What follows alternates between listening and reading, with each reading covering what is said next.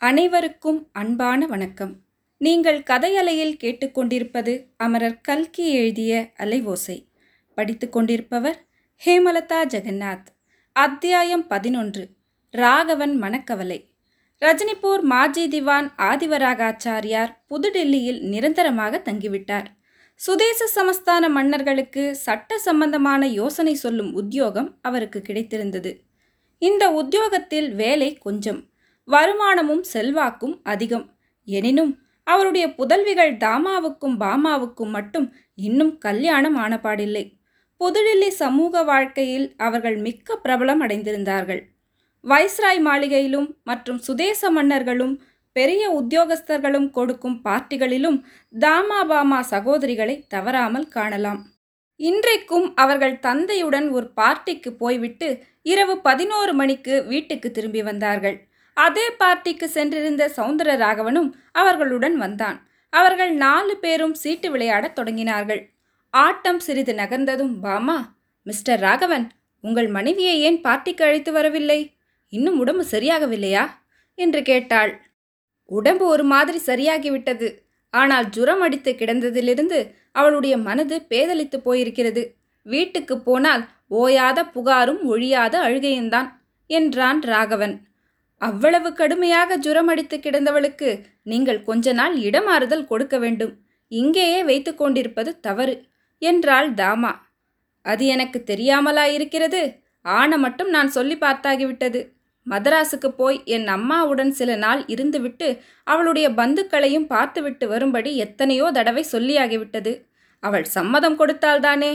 என் பாடு ரொம்பவும் சங்கடமா இருக்கிறது ஆஃபீஸுக்கு போனால் அங்கே ஒருவித கஷ்டம். வீட்டுக்கு போனால் இன்னொரு வித கஷ்டம். என்ன செய்கிறதென்றே தெரியவில்லை. ஒரு சமயம் தற்கொலை செய்து கொண்டு செத்துப்போகலாமா என்று தோன்றுகிறது.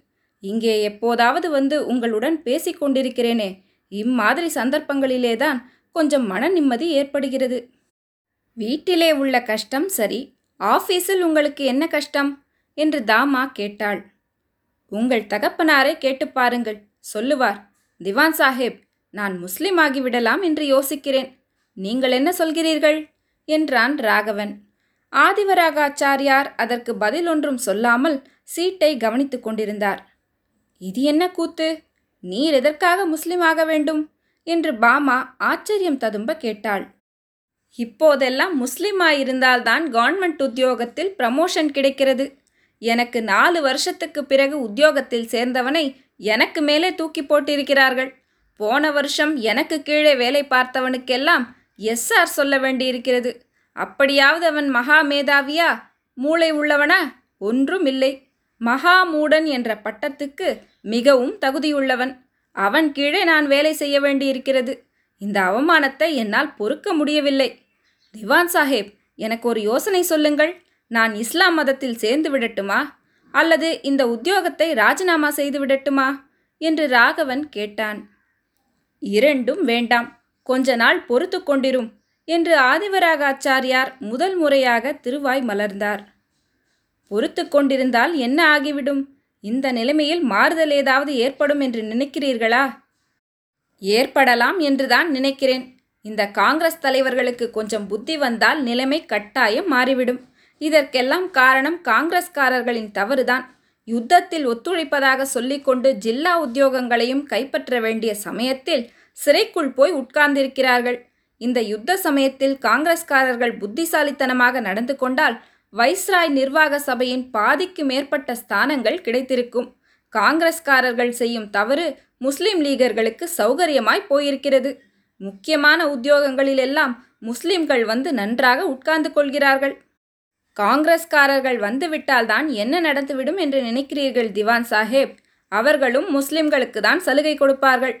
சிறுபான்மையோருக்கும் நியாயம் வழங்குவதாக சொல்லிக்கொண்டு பெரும்பான்மையோர் தலையில் மண்ணை வாரி போடுவார்கள். எனக்கு என்னமோ ஹிந்து மகாசபையின் கொள்கைகள் தான் பிடித்திருக்கிறது. இங்கிலீஷ்காரர்களோடு சண்டை போடுவது கூட அவ்வளவு முக்கியமில்லை. முதலில் முஸ்லிம்களை ஒழித்து கட்ட வேண்டும். எட்டு கோடி முஸ்லிம்களை இந்தியாவில் வைத்துக்கொண்டு சுயராஜ்யம் வந்துதான் என்ன பிரயோஜனம்? என்ன மிஸ்டர் ராகவன்? சற்று முன்னால் முஸ்லிம் ஆகிவிடப் போவதாக சொன்னீர். இப்போது முஸ்லிம்களை ஒழித்து கட்ட வேண்டும் என்கிறீரே என்று பாமா கேட்டாள். பின்ன என்ன செய்கிறது? ஒன்று முஸ்லிம்களை தொலைத்து தலைமுழுக வேண்டும். அது முடியாவிட்டால் எல்லோரும் முஸ்லிம் ஆகிவிடுவதே நல்லது. அப்போது உத்தியோகங்களில் இந்த பாரபட்சம் காட்ட முடியாதல்லவா? எங்கேயாவது சுதேச சமஸ்தானத்தில் ஒரு உத்தியோகம் வாங்கிக் கொடுங்கள் என்று உங்கள் தகப்பனாரை கேட்டுக்கொண்டிருக்கிறேன் அவர் கவனிக்கிற வழியா இல்லை. திவான் சாஹிப் சொன்னால் உடனே இந்த தரித்திரம் பிடித்த உத்தியோகத்தை ராஜினாமா செய்ய தயாராய் இருக்கிறேன். அப்பா ராகவனுடைய கோரிக்கையை நீங்கள் கொஞ்சம் கவனிக்கிறது தானே? என்றாள் பாமா. எல்லாம் கவனித்து கொண்டுதான் இருக்கிறேன். ஆனால் ராகவன் ராஜினாமா செய்துவிடக்கூடாது ஒரு வேலையில் இருக்கும்போதே இன்னொரு வேலை கிடைத்தால்தான் கிடைத்தது. விட்டு விட்டால் கிடைக்காது என்றார் மாஜி திவான். இப்படித்தான் வெகு காலமாக சொல்லிக் கொண்டிருக்கிறீர்கள். ஆனாலும் இன்னும் கொஞ்ச நாள் பார்க்கிறேன் என்றான் ராகவன். அது கிடக்கட்டும் ராகவன். நீர் முஸ்லிம் அல்ல ஹிந்து என்பது ஒன்றைத் தவிர உத்தியோகத்தில் ப்ரமோஷன் கிடைக்காததற்கு வேறு காரணம் எதுவும் இல்லையா? என்று தாமா கேட்டாள். மதராசி என்ற காரணமும் இருக்கத்தான் இருக்கிறது. என்னுடைய துறை வரவு செலவு மந்திரியாய் இருந்த காலத்தில் முக்கியமான வேலைகளுக்கெல்லாம் மதராசியை தேடி பொறுக்கி போடுவார். இப்போது மதராசி என்றால் புதுடில்லியில் வேப்பங்காயாக இருக்கிறது. இவர்களுக்கு முதலாவதாக யாராவது மகமதியர் வேண்டும். மகமதியர் இல்லாவிட்டால் மதி இல்லாத மகாமூடனாய் இருக்க வேண்டும். ஆனால் மதராசி மட்டும் உதவாது. இந்தியாவை தற்சமயம் ஆளும் முகமது துக்ளக்குகள் அறிவுக்கு அமித லாப வரி போட்டாலும் போடுவார்கள். இப்போது ஆதிவராகாச்சாரியார் சம்பாஷணையில் மீண்டும் கலந்து கொண்டு பாமா அதை சொல்லவில்லை ராகவன். உம் பேரில் இன்னொரு புகார் இருப்பதாக ஊரெல்லாம் பிரஸ்தாபமாயிருக்கிறதே உமக்கு தெரியாதா? என்று கேட்டார். தெரியாதே அது என்ன புகார்? என்றான் சௌந்தரராகவன். புரட்சி இயக்கத்தை சேர்ந்த ஒரு பெண்ணை ஒரு மாதம் நீர் உம்முடைய வீட்டில் ஒழித்து வைத்திருந்தீராமே அது உண்மையா? தாரிணியை சொல்கிறீர்களாக்கும் அவள் புரட்சி இயக்கத்தை சேர்ந்தவள் என்பது கட்டுக்கதை. அவளை நான் என் வீட்டில் ஒழித்து வைத்திருக்கவும் இல்லை. சீதாவுக்கு உடம்பு ரொம்ப மோசமாக இருந்தபோது கிட்ட இருந்து பணிவிடை செய்து அவள் உயிரை காப்பாற்றினாள். தாரிணி எவ்வளவு சாது எவ்வளவு புத்திசாலி என்பதுதான் உங்கள் புதல்விகளுக்கு தெரியுமே என்றான் ராகவன். சாதுவாயும் புத்திசாலியாயும் இருக்கலாம் அதனால் புரட்சிக்காரியாய் இருக்கக்கூடாது என்று ஏற்படாது என்றாள் பாமா. அப்படியே வைத்துக்கொண்டாலும் அதற்கு நான் எப்படி பொறுப்பாளி? அவள் புரட்சிக்காரி என்பது எனக்கு எப்படி தெரியும்? அது போகட்டும். இந்த புதுடெல்லியில் அசல் புரட்சி இயக்கத் தலைவர்கள் எவ்வளவு பெரிய உத்தியோகஸ்தர்களின் வீடுகளில் மறைந்திருந்தார்கள் என்பது உங்களுக்கு தெரியாதா? கருணாவதி தேவி எங்கே ஒளிந்திருந்தாள்? சந்திரகாந்த் சின்ஹா யார் வீட்டில் மூன்று மாதம் ஒளிந்திருந்தான்? அவர்களுக்கு அடைக்கலம் கொடுத்தவர்களை என்ன செய்து விட்டார்கள்? என் பேரில் மட்டும் புகார் சொல்லுவானேன்? அவர்கள் எல்லாரும் ரொம்ப பெரிய பதவிகளில் உள்ளவர்கள். ஆகையால் யாரும் புகார் செய்ய துணிய மாட்டார்கள் உம்முடைய விஷயம் அப்படி இல்லையே ராகவன். நீ உத்தியோகத்தில் ப்ரமோஷனை எதிர்பார்க்கிறவராயிற்றே. அது மட்டுமல்ல அப்பா. இவர் ஒரு புரட்சிக்காரியை ஒழித்து வைத்திருந்தார் என்று புகார். இவருடைய மனைவி சீதா ஒரு புரட்சிக்காரனுக்கு உதவி செய்வதாக புகார். இந்த ஊரிலிருந்து சென்னை மாகாணத்திற்கு போன ஒரு கடிதத்தில் இவர் மனைவி சீதாவை பற்றி குறிப்பிட்டிருந்ததாம். அந்த கடிதம் சூர்யா என்பவருக்கு எழுதப்பட்டதாம். நேற்று ஒரு பார்ட்டியில் ஒரு சிஐடி உத்தியோகஸ்தர் என்னிடம் சீதாவையும் சூர்யாவையும் பற்றி விசாரித்தார். அவர்களுக்குள் ஏதாவது உறவு உண்டா? என்று பாமாதேவி கேட்டாள். உறவு உண்டு. அவர்கள் அத்தங்காவும் அம்மாஞ்சியும் ஆக வேண்டும் என்றான் ராகவன்.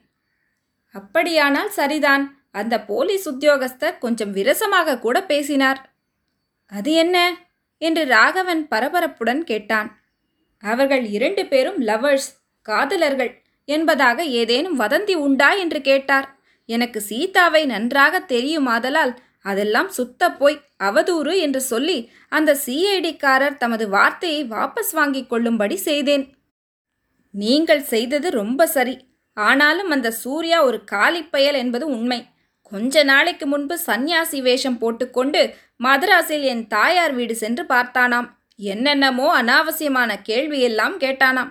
அவன் மறுபடியும் என் கண்ணில் தென்பட்டால் போலீசாரிடம் ஒப்படைத்துவிட்டு மறுகாரியம் பார்ப்பேன். அவன் பேரில் ஏதாவது அரெஸ்ட் வாரண்ட் இருக்கிறதா? உங்களுக்கு தெரியுமா? தெரியாமல் என்ன? மதராஸ் பம்பாய் மத்திய மாகாணம் ஆக மூன்று மாகாணங்களில் அவன் பேரில் வாரண்ட் இருக்கிறதாம்.